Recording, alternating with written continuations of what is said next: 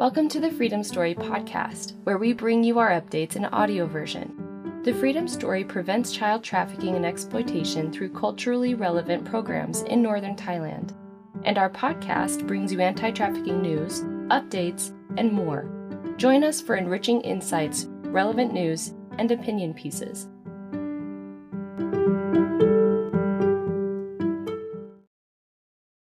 Som Ying's story. When Som Ying's father was incarcerated for a drug related crime, the duty to help her family manage daily life fell upon Som Ying.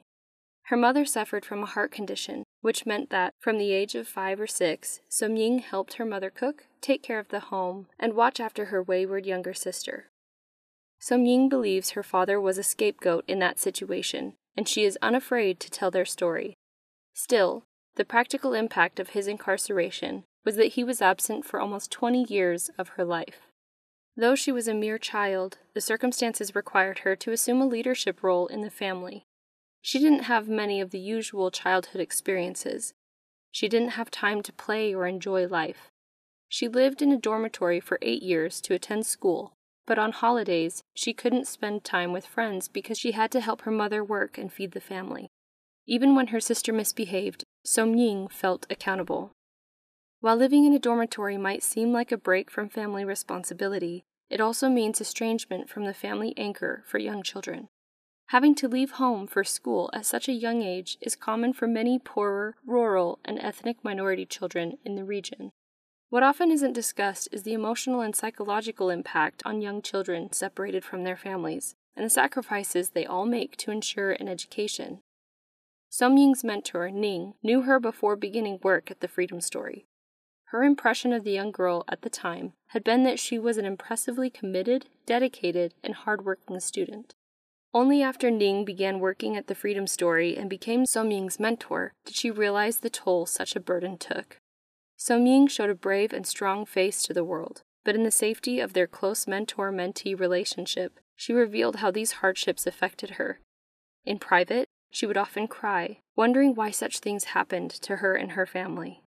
When confronted with problems, she hastened to find the quickest way out, just wanting her troubles to end. She felt lost. Financial constraints made it impossible to dream about her future. She had no idea where to go next. The Freedom Story's scholarships helped cover the costs of her education, helping to relieve that burden. Through the mentorship Ning and other Freedom Story mentors provided, Som Ying gradually became able to identify dreams. She wanted to go to China to study for her bachelor's degree and gain experience living abroad. Her mother had been afraid to let her go, especially as a young, single woman. She also worried about the financial costs of life in a foreign country.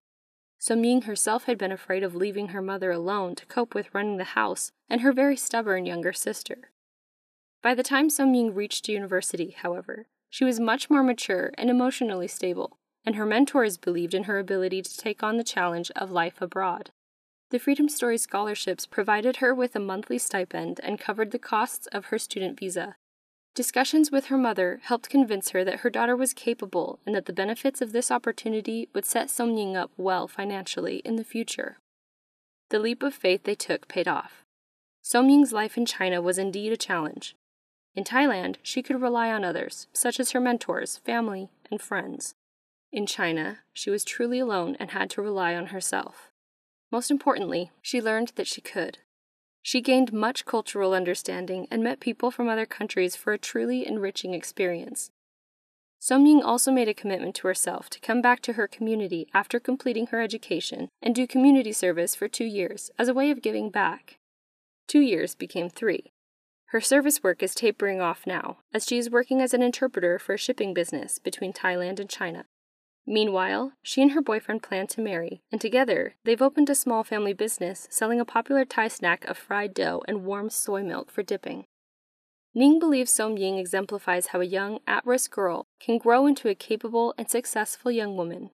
She hopes our donor community will feel proud of the little girl they had supported and what she has accomplished due to their help, and that their service in her life has been fruitful. Som Ying often says that getting the Freedom Story scholarships has been like a vaccination for her life, protecting her from the outside world and helping her learn to engage in the world and with other people more effectively. Friends, you have a chance to meet Som Ying. Have you registered for our 15th anniversary event? Come celebrate with us at our virtual party. Som Ying will be there. You can hear from her directly, ask questions, and learn more about her experience. Here are the details for the Freedom Story's 15 year anniversary. We're celebrating 15 years of freedom with the theme From Risk to Resilience on Thursday, November 16th.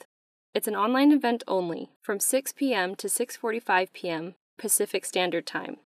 That's 9 p.m. to 9:45 p.m. Eastern Standard Time. Be sure to RSVP for the party box by November 7th. Get your tickets at the link in our show notes. We look forward to seeing you there. Many thanks and credit to today's author, Dr. Jade Keller, and to you, our audience, thanks so much for tuning in. If you haven't already left a review, we would be so grateful if you did. It will help raise our profile to bring educational anti trafficking content to a wider audience. To learn more, visit thefreedomstory.org.